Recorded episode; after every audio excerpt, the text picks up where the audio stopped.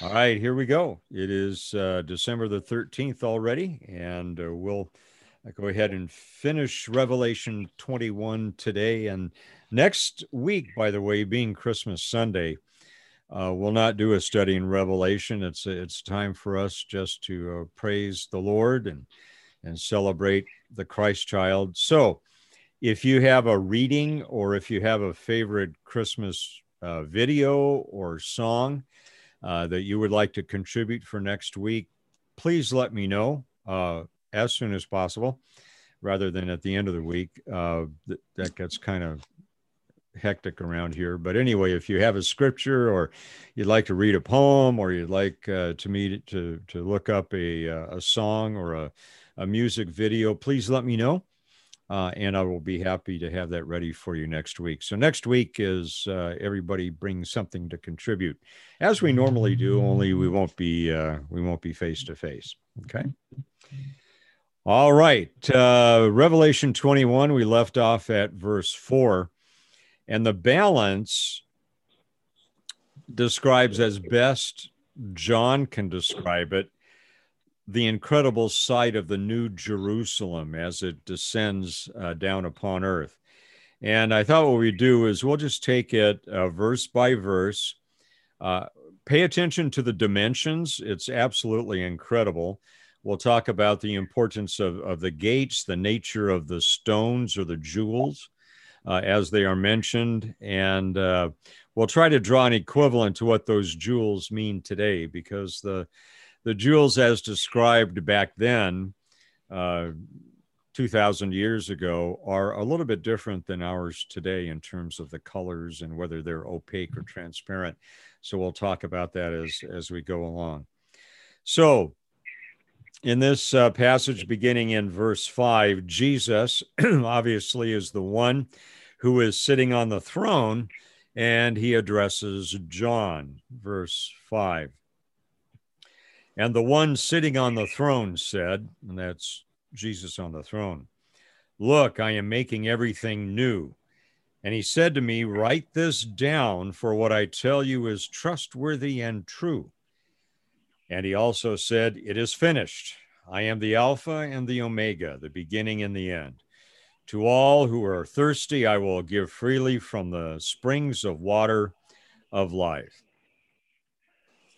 So uh, Christ here affirms his identity as God, the Alpha and Omega, the beginning and the end. And then a, a figurative reference to those who thirst for salvation and they find it in the water of life that, that Christ provides. Now, there's an interesting aside. I don't know if if you picked up on it, but at about 1.30 in the morning, it, it in my groggy state, it occurred to me that uh, in verse six, there's a phrase there. I don't know if you you noticed it. Um, but he says, and he also said, "It is finished." And of course, that brings to mind, of course, Jesus when he was on the cross, right in John 19 30. When Jesus had received the sour wine, he said, It is finished and he bowed his head and he gave up his spirit. Actually, although the two phrases in English are the same, in the Greek they have different meanings. if we go back and we look at um, our passage here in, in Revelation 21, verse 6, and he also said, It is finished. That word finished there in the Greek is ginomai, ginomai. Ginomai means um, to come to pass, to bring something into existence. So, for example, let's say you're you're uh, creating a painting, and you finish the painting, and it's finished. It is ginomai. It is a product of work that you're proud of. It's finished. It's ready to go. It's prepared to do the work that it's supposed to do. That's the intent of what Jesus is saying here. And when he says it is finished, he means everything now has come to pass. All the work is done. The new Jerusalem is arriving. So it's the preparation is finished. It is ready for you. On the cross, when Jesus said, It is finished, the word for finished there is teleo, teleo, and that means to bring things to a close, uh, to bring things to an end. And of course, that that makes perfect sense. Jesus on the cross, the suffering, the torture, uh, taking upon the sins of the world, as he's ready to give up the spirit, he's saying teleo. Uh, I'm sorry, he's saying, uh, yeah, teleo. Uh, it is all being brought to an end. It is finished. It is done. All right. So uh, again, in the English, you have you have two similar phrases there, but in Revelation, it does not mean it's all over, it's ended. It means all the pre- preparation is finished, uh, it's done, we're ready to roll. Uh, to put it in uh, maybe modern language, okay. So it's kind of an interesting side there on it is. Yes. I have a question and don't mind me, but it's just, um, you know, when he was on the cross and his language was Aramaic, correct? Mm-hmm. So, so interestingly, like since it was Aramaic, so it's translated in the term in the uh, Greek, uh, you know, translation, right? So yeah, the only Aramaic that we got uh-huh was the the Aramaic quote, "My God, my God, why have you forsaken me?" Uh, is given to us in Aramaic. Uh, okay. The rest of it is is John, or uh, depending on what you know, the, the, the writer you're listening to, they're writing in the Greek, except for quoting that one Aramaic quote. But yes, uh, you're right. As he's speaking uh, from the cross, he is speaking in Aramaic. Yes.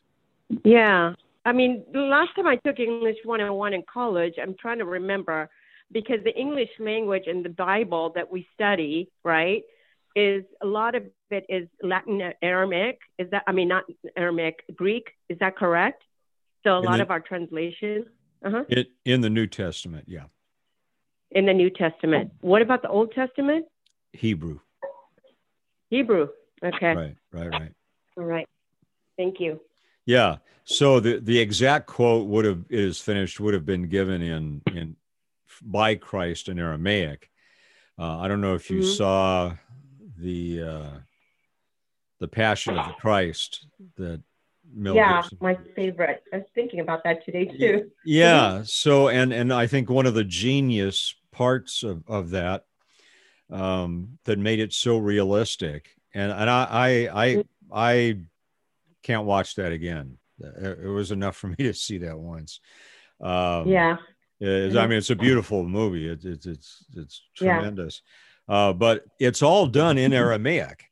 And I yeah. think that's one of the geniuses of the movie is it, it adds mm-hmm. to the reality that uh, they're they're actually speaking in the language that was spoken.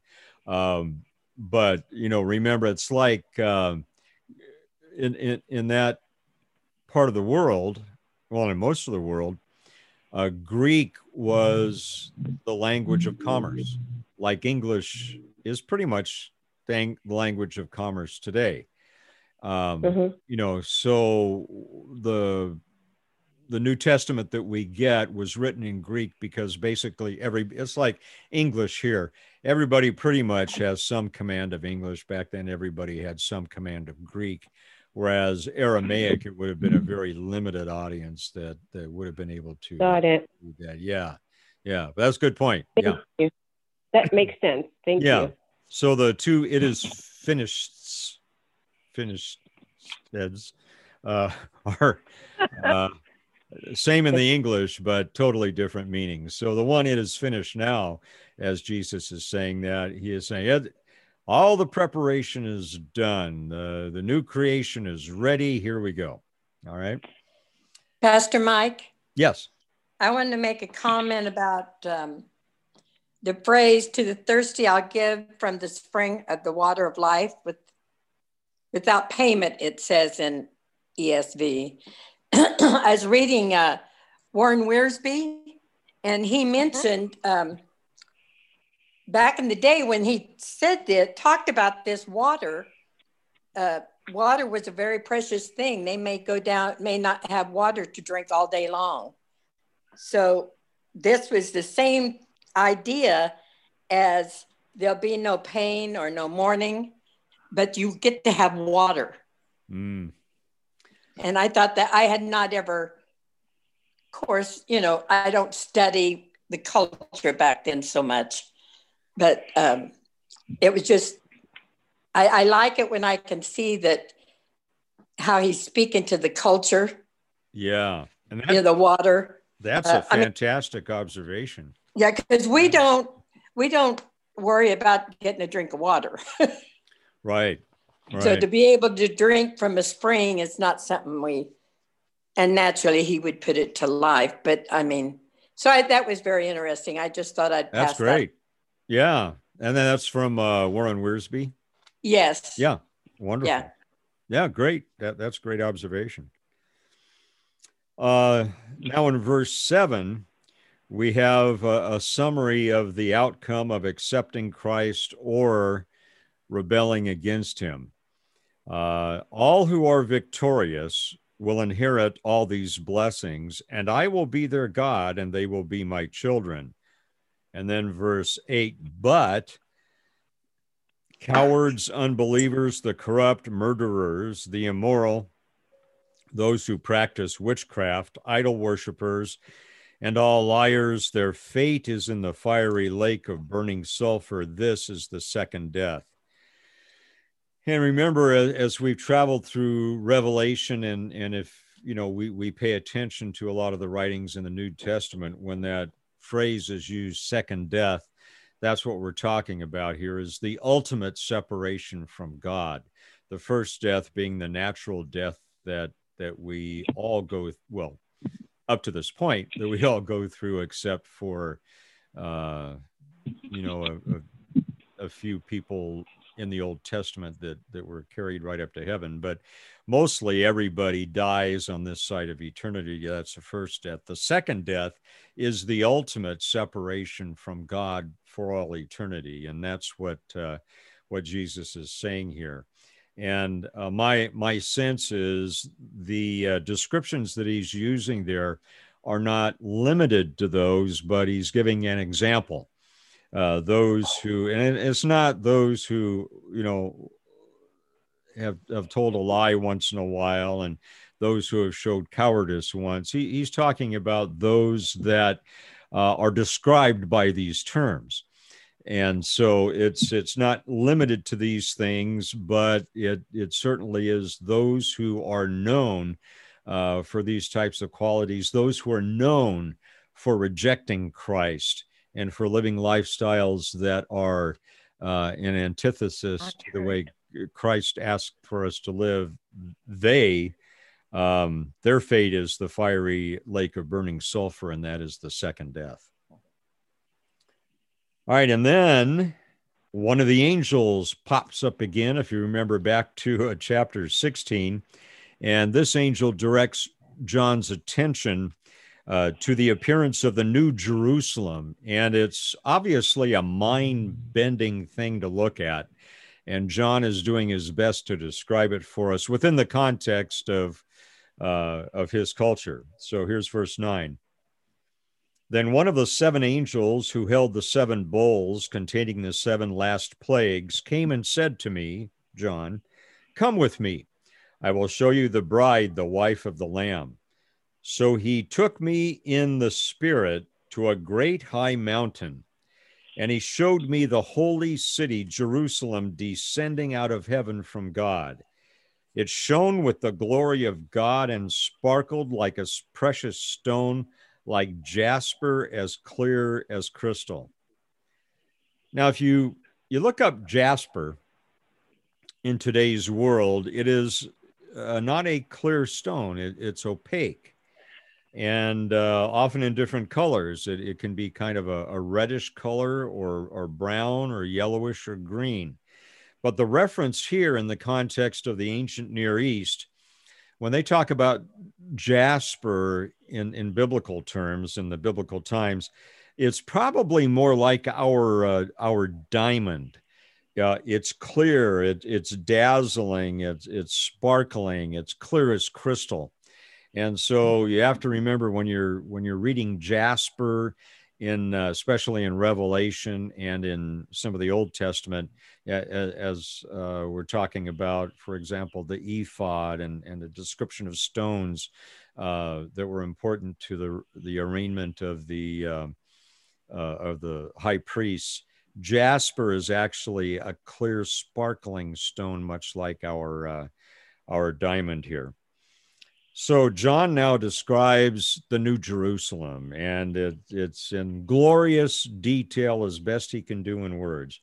And although the New Jerusalem is referred to as the bride of the Lamb, that's a metaphor, it's a figurative reference. The New Jerusalem mm-hmm. is a literal city that is descending uh, down to earth once Christ has prepared the earth for the new heaven and and uh, the new earth and the new Jerusalem. All right, so here's verse 12. The city wall was broad and high, with 12 gates guarded by 12 angels. And the names of the 12 tribes of Israel were written on the gates. There were three gates on each side east, north, south, and west. And the wall of the city had 12 foundation stones, and on them were written the names of the 12 apostles of the Lamb.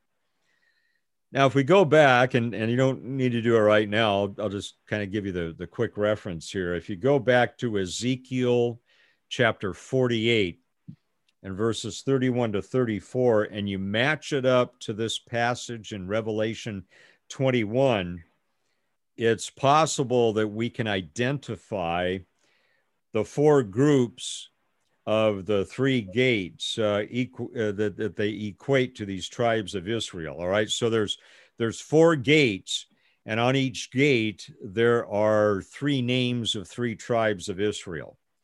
And if you look back in Ezekiel, here's here's a good shot at which tribes' names were on which gates. All right, here we go. So on on the north gates would be the names of the tribes of Levi, Judah, and Reuben. on the west gates Naphtali, Asher, and Gad. The south gates Simeon, Issachar, and Zebulun. And on the east gates Joseph, Benjamin, and Dan. And what's significant here is that both Israel and the church are represented in the city. So Israel is represented by the names of the 12 tribes that are inscribed on the city gates.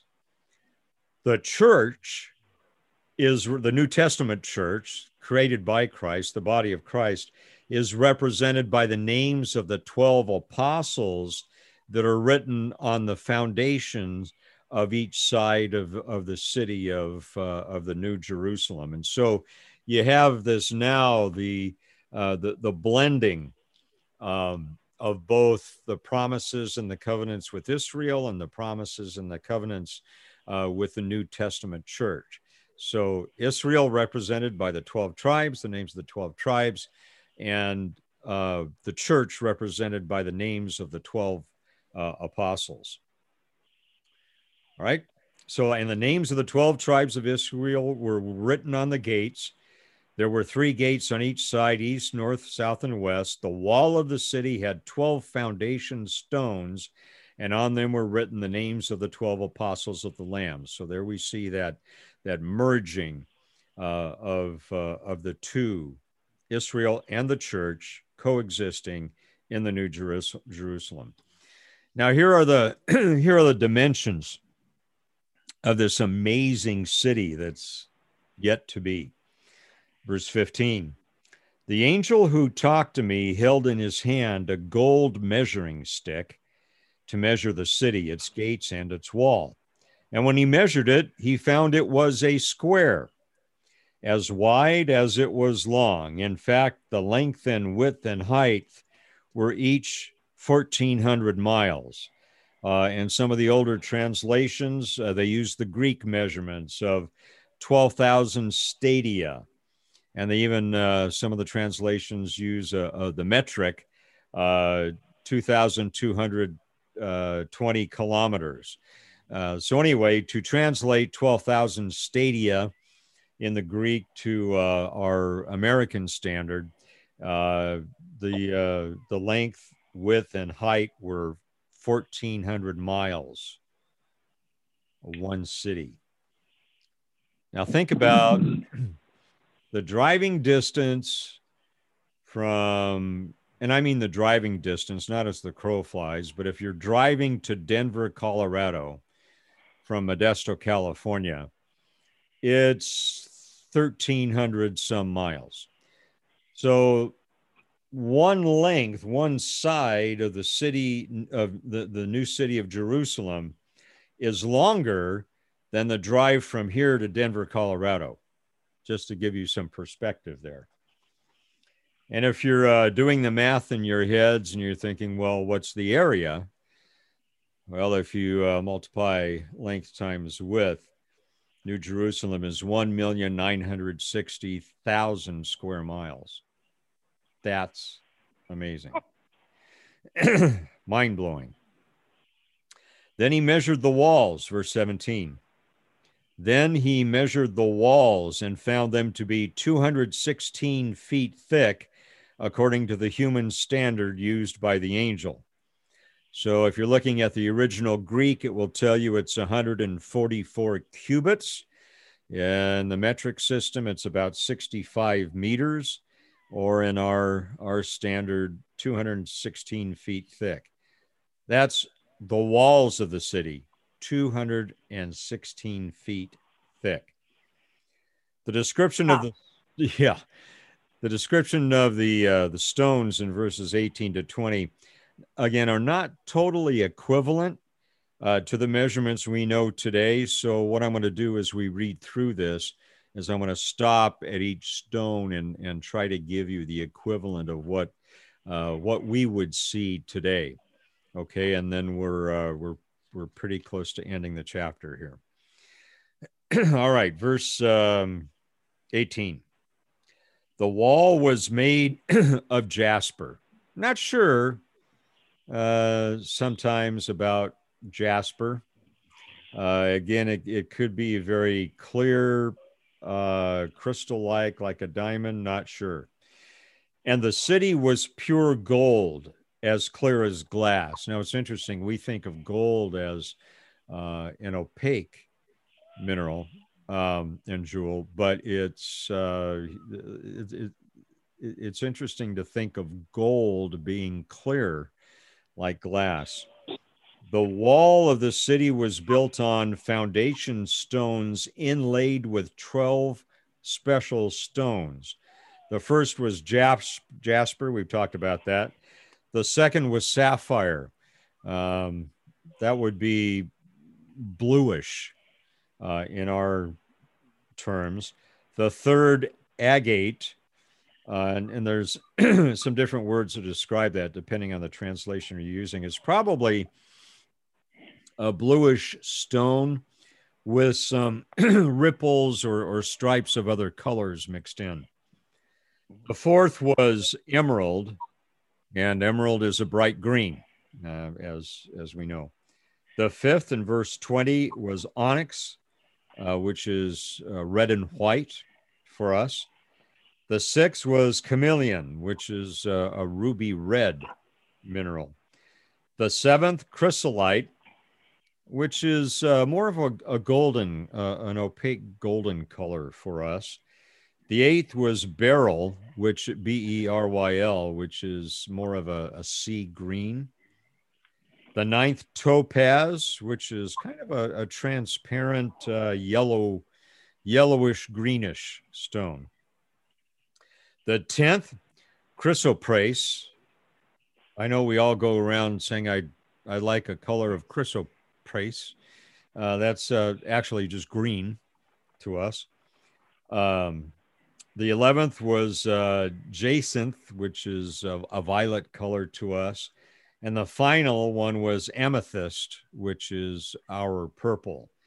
So we're getting a lot of uh, blues and and greens, a little bit of red and white, ruby red, sea green, more uh, yellow green transparents, uh, and a little bit of violet and a little bit of purple. I always think when I'm reading these back to the Wizard of Oz, you know, and and the different colors that were, were used there. So anyway, the the the beauty of the city uh, John is trying to express by his description of of these uh, various uh, jewels, uh, jewel colors that he sees. And then in verse 21, the 12 gates were made of pearls, each gate from a single pearl. That's a huge pearl. And the main gate was pure gold, as clear as glass. And again, there's this uh, interesting thing about gold that's transparent. Got to be a very beautiful thing. But what strikes me is these gates with the names of the 12, uh, you know, each gate has three names of, of three tribes of Israel. They were made of pearls, each gate from a single pearl. That's got to be a huge oyster. I don't, you know, where that was grown, but God obviously had a place for it. All right, and then finally, to to close out chapter 21, who is occup- who who's going to live in this new Jerusalem? Who's in it? Well, the saints of all time, uh, all the angels, Pastor Mike, and God Himself. Yes. I wanted to make I wanted to comment about the city before you move too far on. Yes. And I'm going to read this from Wiersbe's book. Yeah. It, he says, Our God is a God of beauty, and he will lavish his beauty on the city. He is pre- on the city, he's preparing for his people. people. Perhaps Peter had the holy city in mind when he wrote about the manifold grace of God in 1 Peter 4:10. For the word translated manifold means many colored, variegated. And so mm. I hmm. thought that was interesting. And the fact, I love the fact that we're going to have all those beautiful colors because I yeah. love them. yeah, so it, it'll be beyond beyond dazzling. And, yes, yeah. And I think one of the points that that Wiersbe is is intimating anyway. The New Jerusalem is going to be God's ultimate city. Yeah. This is it. I mean, yeah. th- this is the city where God will reside with his people for all eternity. Mm-hmm. And he's going to go all out.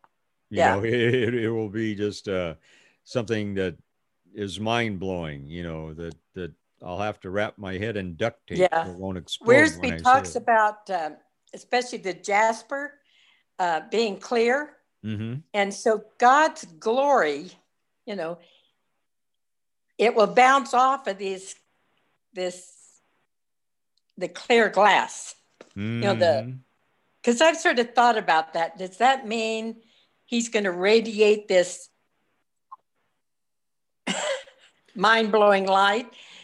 But now I see that anywhere you go, it would be like a reflection, just like we are a reflection. Exactly. Here. And yeah. I just, yeah. If, if you go back and, and remember when uh, John was allowed to see into the throne room of God. Remember early on in, mm-hmm. in Revelation, and he he couldn't see a figure, but what did he see? All these dazzling yeah. rays yeah. of light, and so yeah. you, you, think of God emanating these yeah yeah radiant things, and then they're bouncing off, as you say, yeah. and they're bouncing off of all these uh, beautiful uh, uh, stones and, yeah. and, yeah. pieces of art in, in the city. It, it's just. Uh, it's going to be beyond description. And so I it think, will. I think John did his best to try to describe something supernatural in the natural. Right. Right. Yes. yeah. That that's uh, another great, uh, great thought from Wiersbe. All right, so here we go. Here, here's the final couple of verses in Revelation 21, beginning with verse 22. I saw no temple in the city. Now, remember, during the millennium period, there was a temple. And of course, before the millennium rule of Christ, the Antichrist had set up uh, a, a, uh, a, likeness of himself, an icon, uh, an idol of himself, and you know to be worshipped. And of course, uh, in the New Testament, there uh, there were temples. In the Old Testament, obviously temples, but uh, no need for a temple anymore, because what was the purpose of the temple? In the Holy of Holies, it was where man encountered God through the high priest, right? And right. it's where the sacrifices were brought. No more sacrifices are going to be needed. And God will be with us. And so the temple itself is, is no longer necessary. And, and it explains it right here. I saw no temple in the city, for the Lord God Almighty and the Lamb are its temple. Mm-hmm. And the city has no need of sun or moon, for the glory of God illuminates the city, and the Lamb is its light. Now, before I go on, brings up a question. Don't you enjoy sometimes the lights in darkness? Yes. right? You know the and and so I I don't know what this means. Uh, I got it that there's no night, uh, but I don't know that that means there won't be places where you can enjoy light softly illuminating places of less yeah. light. You know what I'm saying? Yeah, because when I think of all of that um, light, I do love it, but then I want to sort of, you know, as you say, sort of have a subtleness because yeah, it's very. Right. Of course, I know it's not my body's not going to be the same but my everything about me now i know that if i had to live in that kind of light even yesterday i thought about drawing my curtains because i sort of wanted to have some dark not that i don't very often want that uh, in the daytime but um, uh-huh. but we don't have the contrast either no you know like you know the like the stars against the dark sky. We won't. I love contrast, so I, I'm sure he will meet that need somehow. yeah. or that desire, I should say. That's not a need; it would be a desire. Right, and and I think we go back to uh, the f- elemental functions of the sun and the moon.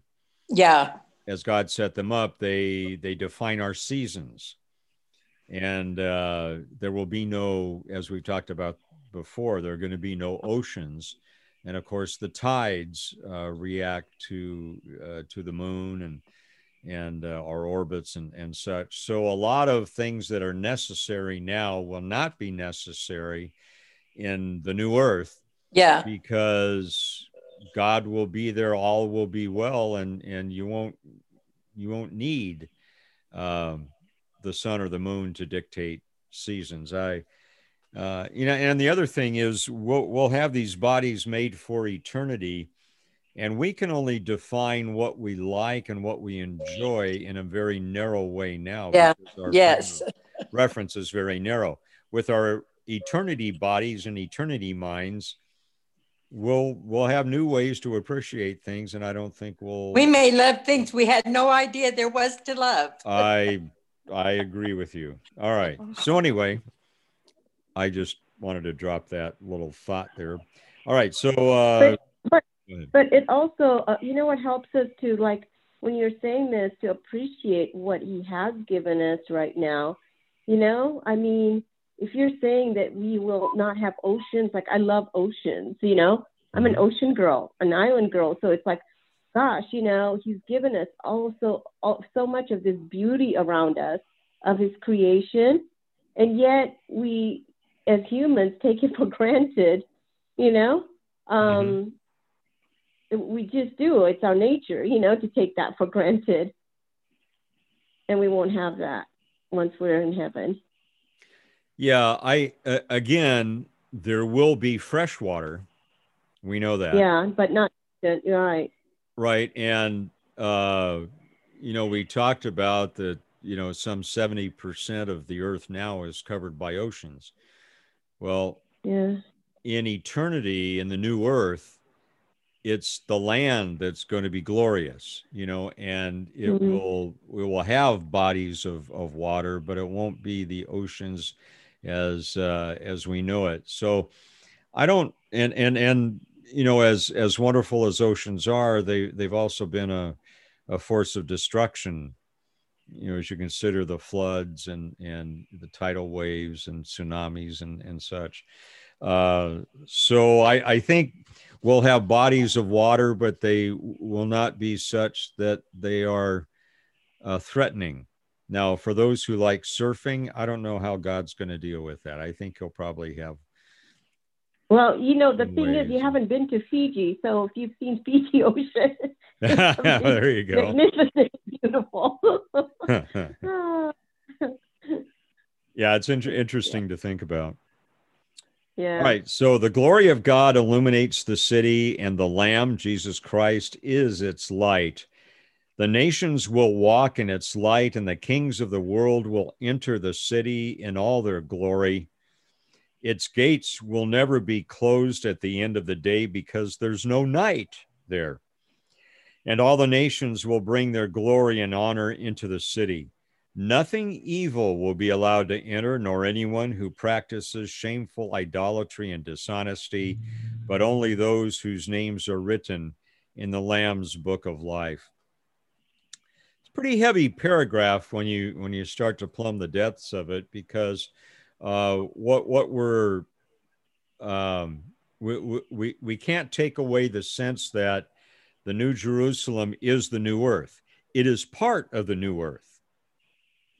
Uh, it is a 1400 by 1400 by 1400 city, mile city on the new earth. And so there will be uh, people living in other parts of God's creation of the new earth besides inside the new Jerusalem. Now, obviously, its gates are open and it, it can be visited, uh, but it's very clear that God is going to reside in this city uh, with his people, and he's not uh, apparently going to reside somewhere else uh, but all all the all the kings. So obviously, God is going to put people, His people, in authority. Uh, this is probably part of the rewards and, and losses of rewards that we've read about. Uh, and, and it won't be in, in terms, you know, law. Law in its essence is constraint upon behavior. There will no longer be constraint upon behavior uh, because there will be no sin. Yes. Yeah. Right? And right. so, how these rulers function, I'm not sure. I'm, I think it's probably in a very beneficial role. It's uh, one of a blessing, of, of being um, a source of blessing to you know to those who are there for eternity, and and that you know each time I I I think about eternity, it, it, it starts to burn my synapses. They start smoking and overheating, and I can't stay there too long because the concept of eternity is so foreign. Yeah, it's so true. Like when I visualize, like I'm a very visual person, and then when I'm in the Revelations, all I visualize like so many creation, God's creation there. How much space there must be, right? But at the same time, I visualize close because I get claustrophobic if I'm around too much people, right? Mm-hmm. I like my space. Like God, I, as a human being, being not there, all I think about is I don't want to be around so many crowded people. I want my space, you know? Uh, but at the same time, we won't even have that kind of feeling like what we have here on Earth. Uh, that won't be even uh, that won't be even in us, right? So all we it's weird to even understand this this whole dynamics of what's going to be taking place. Yeah, and I because, I think that's uh-huh. part of the reason that when Paul was in Arabia, you know, for those two or three years following the Damascus experience, and he was taken either in, in by body or in person to the third heaven. I think that's why God instructed him not to reveal what he saw. God needed to reveal it to him so that he could be assured of what he was talking about. I think that whole experience was was for the purpose of preparing Paul to speak with the authority that no one else really had. Uh, no one else had that experience, but Paul could speak with authority about mm-hmm. being absent from the body and, and, and, and present in the spirit. Uh, and he could talk with authority about what happens in, you know, after we experience the first death. But uh, can you imagine Paul living out the rest of his life knowing what we're all going to experience but being reminded by God with the thorn in his flesh, whatever that was, that he was not to reveal it and to keep it. I mean, you know, wouldn't our natural tendency to be, man, I got to tell you what I saw.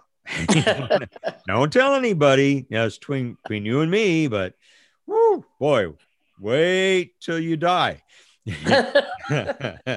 uh, but he obviously, uh, obviously didn't do that. So I, I think you know there's a there will be a, a um, we'll have a, a, new not only new bodies prepared for eternity but our our minds are going to be renewed as well. I, I think we retain our identity and our history. Um no sadness no tears attached to it but i i think we retain that uh, for eternity uh, because our rewards or losses of rewards have to do with all of that. But uh, there, there's a a new mindset that you know eternity to me is is weird. I mean, things have a beginning and an end, right? Well, not not an eternity. There, there's no end. Well, how do you? Wow, you know, I don't. So I'm glad that God's going to reprogram my mind because it it uh, mm-hmm. short circuits mine right now uh, when I'm mm-hmm. talking about that. Okay, Pastor Mike. Yes. You mentioned something that I hadn't realized or made it clear. You said um, New Jerusalem is a city, but it's not all of the new earth. Right. So it'd be like We'll take Denver, Colorado. Okay, Denver, Colorado, we'll say that's the New Jerusalem in the whole earth. Then we have all the other earth that people also live there. Not everybody will live in the New Jerusalem. Is that what you're saying? Yes. Not I mind not living in the New Jerusalem. I I like the I like the quietness of God more than the flash of God. I'd rather just know He's sitting beside me than have all the glitter. so, is that so? What you're saying? Yeah, and and I point to a verse uh, 26. And all the nations will bring their glory and honor into the city. Uh, and right before that, its gates will never be closed at the end yeah. of the day because there is no night there. Yeah, I wondered uh, about that. Yeah. So my sense is that you, you kind of move through Jerusalem. You know what I'm saying? Uh, it, the gates are open. Yeah. Uh, nothing is closed. Obviously, there will be no COVID 19. Right. right but but but but added to that, remember that Jesus says there's uh, a new new heaven and a new earth. And remember, we looked at that term new heaven or new heavens yeah. as being a recreation of our atmosphere and space. He doesn't say, it doesn't end with, okay, I'm doing away with the atmosphere and I'm doing away with the heavens. They're not needed anymore. Mm-hmm. No. Yeah There's going to be a new mm-hmm. one. New and one. so space, you know, it's going to be like we can have an eternal Star Trek adventure. Oh, okay, Right? that sounds fun. Yeah. yeah the the so he's you know god is creating the the new space in space Yeah. And uh, what what he's creating is for uh, not just for his enjoyment for but for our enjoyment as well. So yes the new jerusalem is a place and it is on the new earth. Now you said a place. It's a location. You said God, and that's where God will dwell. Okay. yes. So, but let's say you don't, I mean, I, I don't know what exactly this means, but if you don't live in the New Jerusalem, you live somewhere else, you would still have, I'm assuming, the Holy Spirit. well yes Oh, be- I don't, Yes, because the omniscience, the omnipresence, and the omnipotence of God remain eternal. yeah, And so his location is in the New Jerusalem, but he's also everywhere. Oh, okay, And- okay, You know, his presence is everywhere. Yeah. And and so you know, th- this is the uh this is part of the mind-blowing part of, now of that God part, the Father. yeah, this, yeah, yeah, Yeah, and and so I I- I think to put it another way, just because we're not in the Jerus- New Jerusalem, but we're out uh, having a picnic on Mars, you know, today, yeah, does not mean that God is not there. Yeah, His yeah. presence will be there, and and um, Yeah. maybe through the Holy Spirit. Uh, I don't know. It's interesting that the the the the Holy Spirit is not particularly addressed here, no, um, but I, I I'm just assuming that uh, the Holy Spirit will have, you know, that amazing omnipresent uh, function of God as as part of His function in eternity. What's I wouldn't think you'd interesting get is rid of Good. Good. Oh, I was just thinking that you said something about Mars, and it's interesting because I had a client who works for NASA um, several times, and you know how there's a big, huge list of people going to Mars, and um, and it's going to happen. But the interesting part is when you said that you know about Mars and the spirit would be there still if people when people go there, right? But it's like, why use so much of that money if you're a believer to go to Mars? Just wait for the New Jerusalem to happen. It's so much better than Mars because once you go to Mars, you can't come back. You're stuck there. You know? yeah. Spend all that money and wait for the real Jerusalem because it's worth saving that money. Yeah, so I'm thinking of the honeymooners, right? To the moon, Alice. Now Yeah. it'll be tomorrow. Yeah, yeah. Mhm. Right. Yeah. Yeah. All right. So that closes out uh, chapter 21 and then beginning. Um, So does The that mean our galaxy is there? Our galaxy, our current galaxy? Yeah, our current galaxy won't be. well, I mean, it, if, well, it, if Mars it, is there? it'll be re it'll be new uh so you know whether or not it's mars and the moon there's no longer a function for the moon or the sun. Um whether some of the planets we know or the stars we know will still be there i don't know. But god is doing a new thing there you know so whether there will be familiar things that we know about i don't know because scripture doesn't uh scripture doesn't tell us. All it tells us is it's going to be new just like the earth is new. We will have a frame of reference and recognize this is earth but it's new and i'm wondering if Okay. we'll have kind of the same uh, reference for the galaxy and i think there will be galaxies uh, you know that space that that second heaven is going to be recreated and i i would imagine it's it's going to be uh, a, a, new splendor uh, as well that that we'll be able to uh, to explore, even without Elon Musk. You know, yeah. Mm-hmm. So, all right. Any uh, good good observations and and and thank you for bringing the weir- the Wiersbe perspective. Yeah. That's great. Any other? You've questions? always been good about that, Anne. yeah, I like Any other questions or observations about uh, chapter 21 before we leave it? All right. So we're almost there. Lee will be happy about that.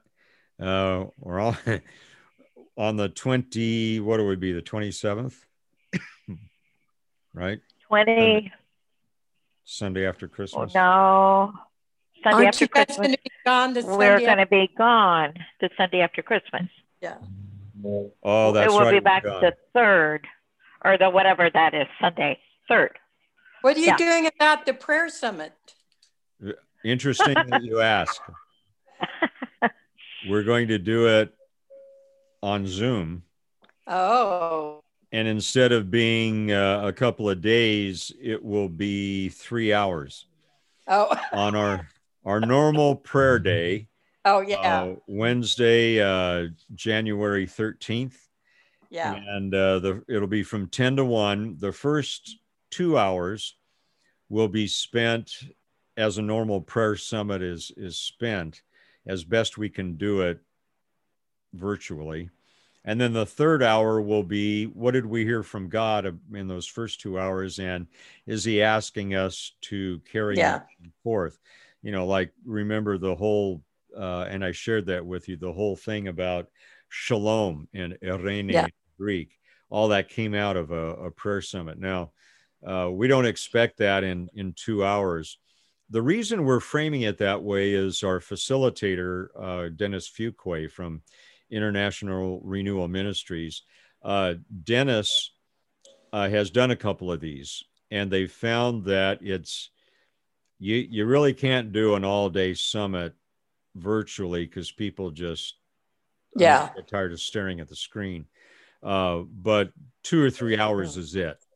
That's about you know that's about it. And so the first two hours will be the traditional things we do in a prayer summit reading scripture responding to god um, moments of silence listening to what he has to say and then the third hour will be like our final half day where we say okay Yeah. what hear from god and you know what what do we think he's asking us uh, to do about it so Yeah. yeah that's uh, it's going to be an interesting uh, Well, he can tell you everything he wants you to know in a very short length of time.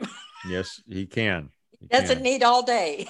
no no so yeah it'll it'll be guys have- a short version Do you guys have a lot of like um, younger generations of you know uh, pastors in this, or mostly it's just you know uh, oh the uh, older you know age groups more in these prayer summits? you know it, it tends to be a mix we don't get a lot of Yeah. the you know 20 somethings Uh-huh. uh we get the older 30s 40s 50s on up Okay.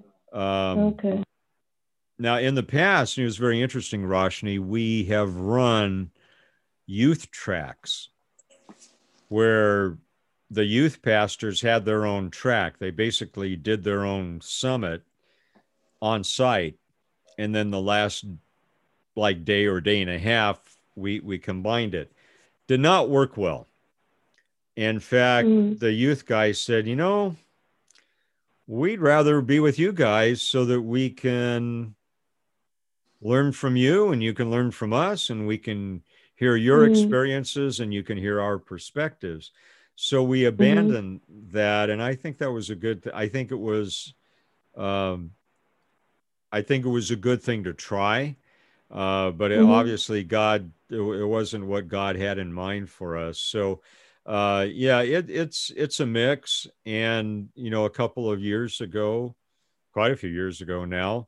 uh, uh, ross pastor ross and i uh, pushed the issue and and uh, women became part of the summit and Mm. you know that that was a big thing so, a few guys refused to come anymore because there were women at the prayer summit and it was not Oh that they were gosh. against yeah it was not that they were against women but it's not right for me not to come with without my wife and for there to be women at the summit Oh, i'm going I see.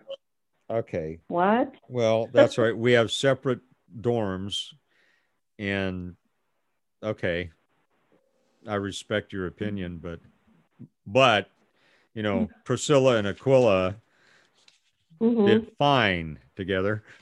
Uh, and Lydia, and uh, anyway, I'm not going to go into all of that, but it was a good move. And it took, uh, frankly, admitting, um, uh, inviting women into the summit really took it up another notch, couple of notches, and really elevated the summit because um, men, men and women often pray differently and have Yeah. different insights. Uh, they're different giftings, yeah. So um, anyway, uh, so that's it. We're we're still probably going to keep it to uh, pastors and ministry leaders or, or ministry directors, uh, only because what is shared is typically shared within the context of vocational ministry and the hazards and the challenges and and uh, a lot of people who don't experience that on a regular basis uh, don't get it. Plus, there's an issue of safety. Um, Mm. What's shared, oftentimes, I mean, people bear their souls. You know, pastors and ministry leaders. Some come to confess, and you know, in that environment, you want to keep it safe and you understand that dynamic from uh, recovery groups there has to be a safe environment there so um Yeah.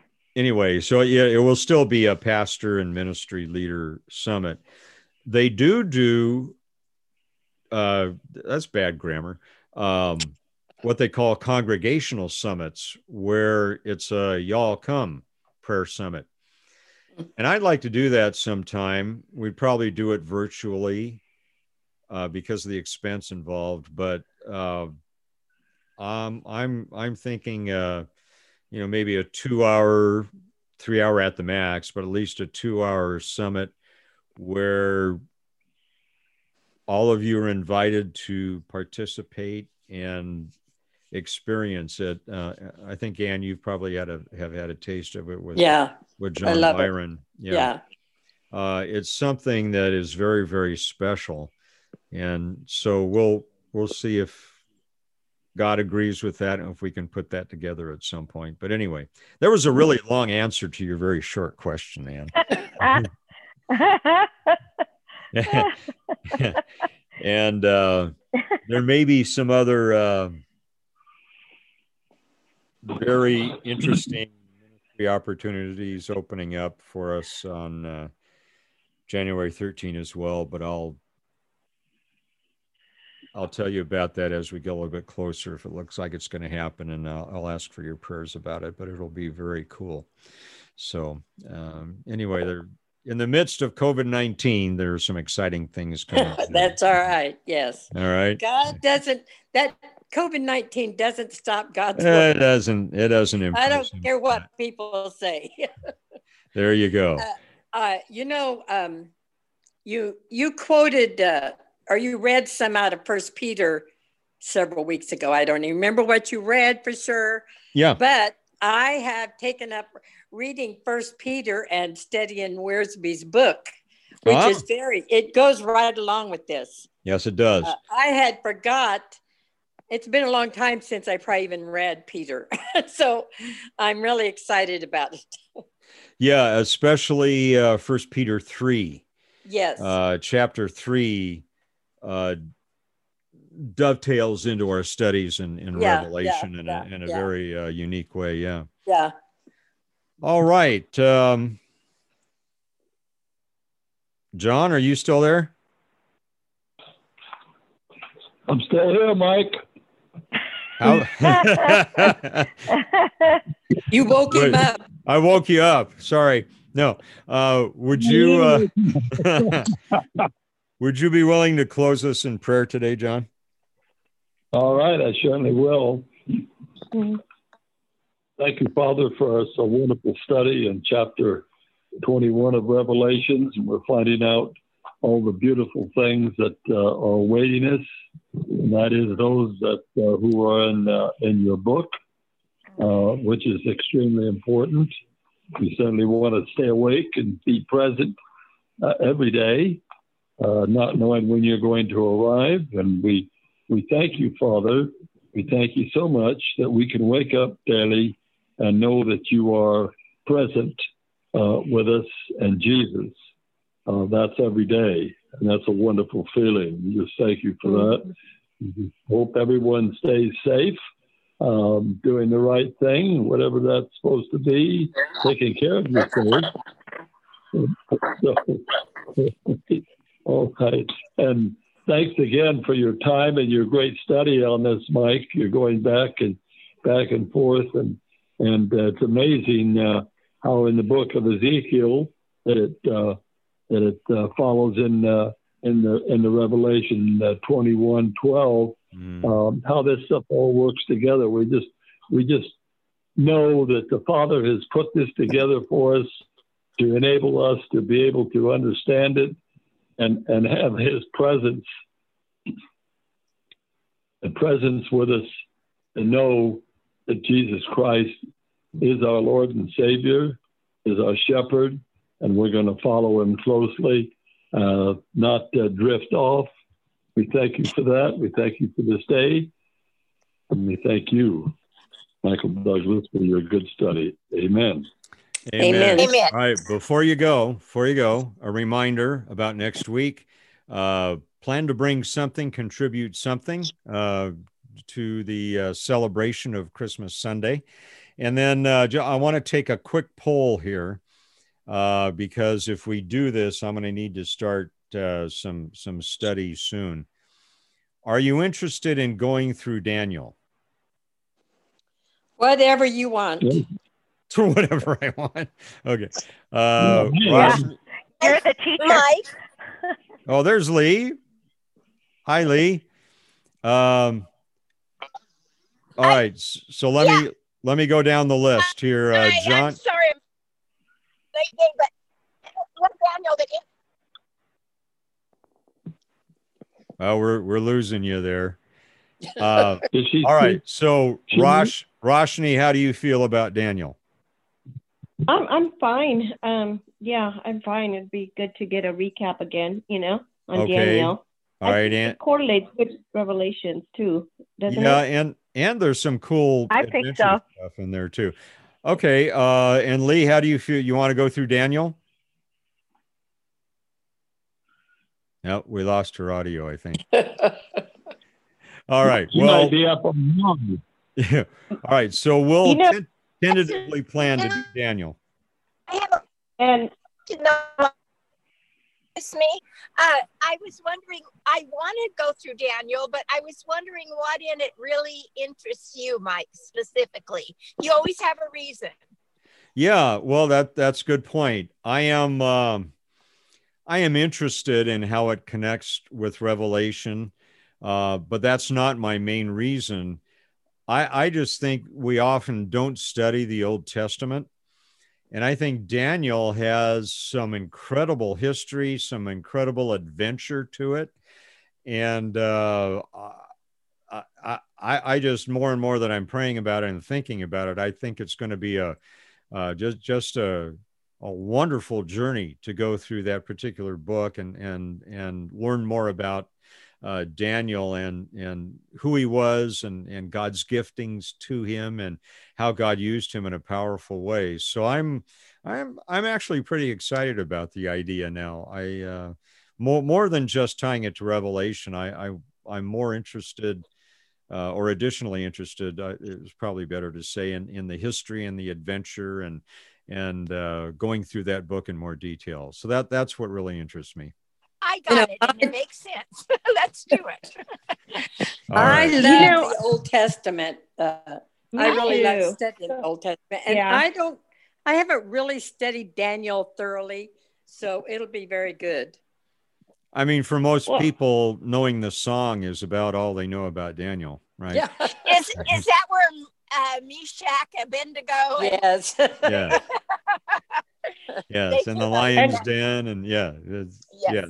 That's Well, a good and- and you know we I, I think what's wonderful is is to be able to tie the centuries together oh, yes. Yes. you know and and to see how all this played into the coming of the messiah you know it, Yeah. it's just uh so i'm i'm actually i've moved from i don't know to i really like to do that Yeah. So, Right. That's good. That's that's the Holy Spirit. i hope so Well, yes. And, and I'm really impressed with you because when we were meeting in public, I remember, I'll never forget that you weren't really into Revelations. And I think you have been the most committed one through Revelations, all through this whole, you know. time Well, I will tell you, Roshni, uh, Uh-huh. when I came back into the study, it wasn't Uh-huh. about revelation. It was coming back into the group. It was about the people, Ah, uh, uh-huh. the Ah. connection with the people. And I really started enjoying revelation once uh, it got down to the good part. okay right. well, I didn't like the first. I didn't like all the war and stuff, and I had Yeah. I had to stay pretty focused to even pay attention to it. but I'm committed to the group, not Oh, thank- necessarily to. you know, and and that makes so much sense because I it's always interesting to me uh, what Mike is doing, but you know, it's commitment to the group too. Yeah, I yeah. think Yeah, it's important for us to stay connected and be supportive of each other and Michael and and it's Yeah. always a good learning yeah, yeah, experience. I agree with you. yeah. And I'll tell you, this group. I mean, this is the only. I may not talk about God to anybody else the rest of this week like this. Hmm. So I may Uh-huh. not. So this is the only input I have all week long. So Mm. it's really very much important to me now. Uh, I was doing a Bible study. We aren't doing that now. So it's interesting. I had lots of things going to begin with COVID, and Yeah. now everything's dropped off. It's dropped off. So Hmm. I really look forward to hearing Ah, people. It's spiritual. It's spiritual food, huh? That's right. That's right. I can talk to somebody about the weather and COVID and all that stuff, but that doesn't Right. fill me up any. So it doesn't enjoy- feed your soul, right? No, it It's does not, It's not. chicken soup for the soul. No, it isn't. it's the No, opposite, thank actually. It's and I can take it when I take this, like I told you, I'm now going to be studying on Peter. So, you know, it stimulates my thinking for to do something through the week. Right. Thank you, Yes. Roshni, for Well, th- thanks everyone for uh, going uh, along the journey with me. Uh, I, uh, it's Well, thank you for doing Revelation. incredible. Yeah, In this, uh, who knew when we started what was coming yeah, down the pike?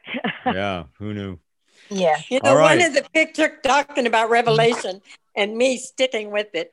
One of those uh, pictures I've got is uh, the guys laying in the road out in public, beaten to death, and everybody going by and looking at him. Now, that is one Oh. of the pictures I have a revelation. Y- And I don't want to be watching. there's some not not so good images, right? That's right. That's right. I rather think about the clear glass in New Jerusalem because I I'll take- love. I would live in a house with all windows if I could. Uh huh. Yes. But I'll yes. take the purple. I'll take Yeah. the purple and the and the uh, glass. I agree. And yes, All right, Totally. team. Thank All you so okay, much. you guys have a Appreciate it. good week. See you next Love week. you, all of you. there she is. Now we can All see right. her. All right. Well, Bye bye.